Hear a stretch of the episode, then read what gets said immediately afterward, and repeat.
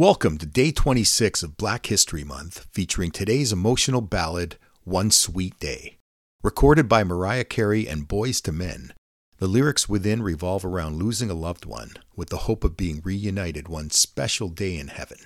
In a reader's poll conducted by Rolling Stone magazine, this song was ranked first overall in the category of best collaborations of all time. In September 1997, this heartfelt track was performed at Princess Diana's memorial service.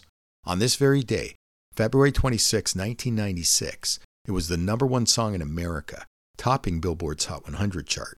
If you'd like to have a listen, please feel free to use the provided link. Paying tribute to Black History Month, here's Mariah Carey and Boyz II Men with One Sweet Day.